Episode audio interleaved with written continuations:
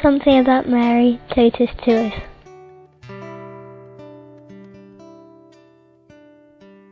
My name is Celeste, 27 years old from Bulacan, Philippines.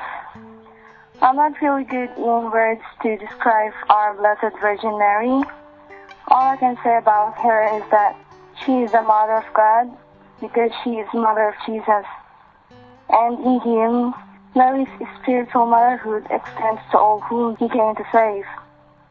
She is our Blessed Mother, the Virgin, and the Mother of all living.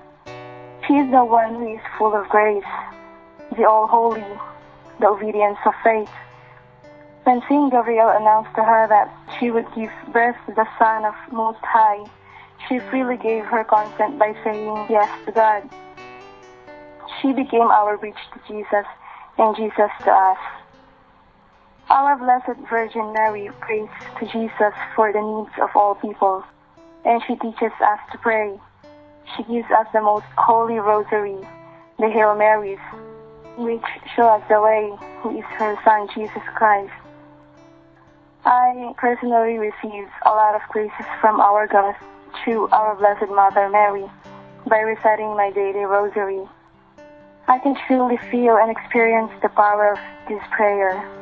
It strengthens my faith to God, to Mary, and to the Catholic Church. It sharpens my conscience day by day. And by continuously praying the Holy Rosary, it changed my whole life being and leads me to know Jesus more, to love Jesus more, to be with Jesus. My day will not be completed without Rosary. It is the source of my well-being and happiness and peace. Even though I'm tired whole day, I make sure that I pray the Holy Rosary every night before I go to sleep. And I love and I thank our Blessed Mother Mary for all the blessings and graces I receive from heaven through her.